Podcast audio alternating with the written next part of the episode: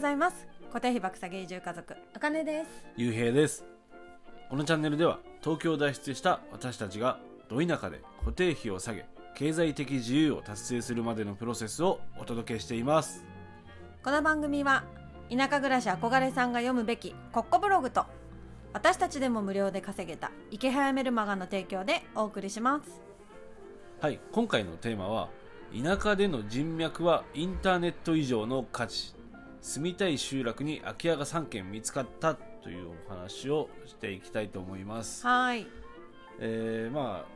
人脈ってね田舎にとってはすごい重要なものでね、うん、まあ、移住者になるとなおさらもう誰もね知らない土地に来るわけですから、うもうすもうねん、なくてはならないうんなくてじゃはなないくてならないねう本ん、当重要なもので作っておくと何かと助けてもらえるというか、うんあの仕事も紹介してもらえたりねあとはなんだろ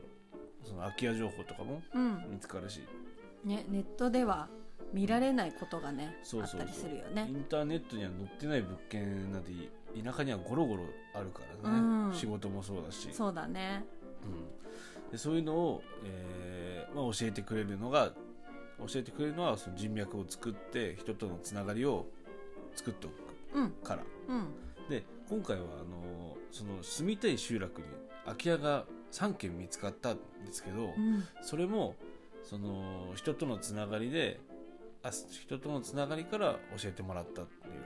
感うんじでどなたが教えてくれたかというとえ先輩移住者ですねはいえー、とうちらが初めて役場役場の方を通してうん小国町に来た時うんに紹介してもらったそう先そう輩移住者あの子育てママさんだねうんでうんその方も東京から移住されてて、うん去年の夏に会ったんだよねそう初めて去年の夏にあった初めて会お会いさせてもらってこう子育てのことを子育てのことを聞かせてもらったとうんですねあのすごいそれでね子育てに対する不安とかそうその方も移住してくる前にまた別のとこに住んでて、うん空き家が出るのを待ってて、うんこの住みたい地域に来たっていうねなんかちょっと似てる感じの人で、であの年齢はすごく上なんだけど、うんお子さん5人いてもうベテ,、うんベテランママでう、んね、 5人だとは思えないなんかそう華奢でねんゆったりした方で、そうそうそうそう あすごくいいなーって全然肝っ玉母ちゃんとかじそゃうないいうよ、ね、雰囲気じゃないんだよね。ゆったりしてる、うんでもなんかその時に田舎ならではの楽しみ方とかね、うん冬は雪すごいけど、うんいいよとか子供たちもこうのびのび生活してまあため池に落ちることもある、うんまあ、るけど、落ちてね学ぶこそうとも学んでいくから大丈夫だと思うよとか結構私の不安だったところをうんあの先輩に聞けて一歩移住へ前向きに踏み出した重要な方でもあってうんねあの引っ越してきたからご挨拶しに行ったんだよね。そううん昨日ね、えーまあ、1か月ぐらい経っちゃったんですけど、あのーそのうちらが住みたい集落に住んでる方なんだよねそうこの方はそう住んでる方で結構その住みたい集落好きでよく用もないのに、まあ、行くんだよ ねそう空き家ないかなってねそううろうろ探しに帰り道とか通ったりねそうそうそれでそのあそういえばあのあの、ね、先輩住者の方行ってないねっつってそうなんか落ち着いたら行きますって言ってもうね、うんだいぶ落ち着いたしコロナの関係もね、うん、うまあ、少し落ち着いてるから、ん行くかって言まあっちょてっとね、行ってみようっつ って、うんまあ何も連絡せずアポなしでね、うん行ったらちょうど家の前でね遊遊んんででててうんそうご挨拶できてうんでその時にねあのまあ空き家情報あそこね開くんだけどまあちょっと使いあそこはダメなんだけど、でも今度あっちも空いてるっていうふうに聞いたのよねっていううんすごいタイムリーにそうの昨日まあ挨拶しに行ったんですけど昨日の夜中にその何出て行っちゃううん、移住他の地域に移住するっていう方がいるんだよって聞いて、そうえじゃあ開くんですかって聞いたら、まあ、そこはゲストハウスにするっていう話がもう立ち上がっちゃってて、うんまあ、そこはもうダメだったん借りれですないけんだどけどただその、の昨日の夜にねまたさらに連絡をくれて、そね、私の好きな場所でもあるう、うんところが空きそうみたいな、うん、空きそうだよっていうもう空いてるのかもしれないんだけど、うんまた情報が入ったら連絡しますねって言ってくれたり、そのやっぱ地域地域でね、持ってる情報の強さうんがあるんだなって役場の方も知らない情報だったりするうんいや本し当に役,、まあ、役場の方は役場の方でねその、各地域にいる方々にこう声かけしてくれる、こう広い意味ではすごいうん、広い情報網があるけど、そうただ本当に集落集落の情報はやっぱ住んでる住民うんが強いなっていうのをねね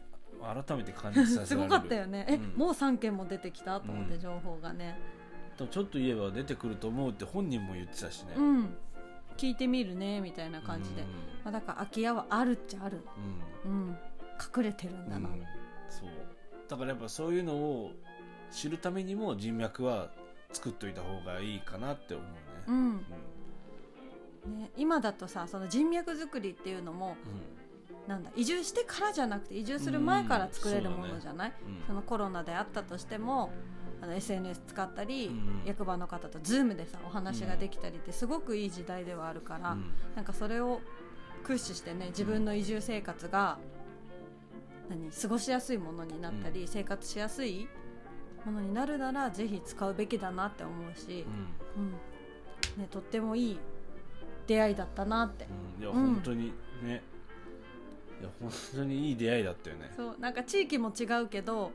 そのやっぱ移住者の方のコミュニティはそっちにもあるらしくてうん今私たちが行ってるとこと違うところでうんでそこはなんか同い年ぐらいのうん同年代の人たち、私たちと30代かなうんがやってるからそれにも今度呼ぶねってうん味噌作りしてたり、なんかそうだね芋に鍋うん作ったりとか言ってたから、ね、そっちの方にも出てみたいしう、んまあ、将来的にはっていうか近いうちに、うんまあ、そっちの方に行く行きたいとは思ってるか気持らちはあねるからねうんうんまだかあらな参加させてもらってね。うんまあ、何はともあれ本当人脈は作った方がいいなって思うね、はいうんそうだね、まあねさっきも言った通りあの Zoom とかでもいいし、うんあの実際移住地に足足を運んで知り合いを増やしてもいいし、うんまあ、そのふ知り合いを増やすことで自分のね不安なこととかも聞けるしそういうなお得な情報というか地域住民しか知り得ないようなうん家の情報だったり仕事情報だったり、まあ、もらえたりするからやっぱねあの人とのつながりってすごい重要だなって改めて思いました、はい、そうだね。うん、というわけで本日は田舎での人脈はインターネット以上の価値住みたい集落に空き家が3軒見つかったというお話でしたはい今日の合わせて聞きたいなんですけどあなたが移住先に足を運ぶべき3つの理由という放送を概要欄にリンク貼っておくのでぜひ聞いてみてくださいはい、今日も聞いてくれてありがとうございましたありがとうございましたまたねまたね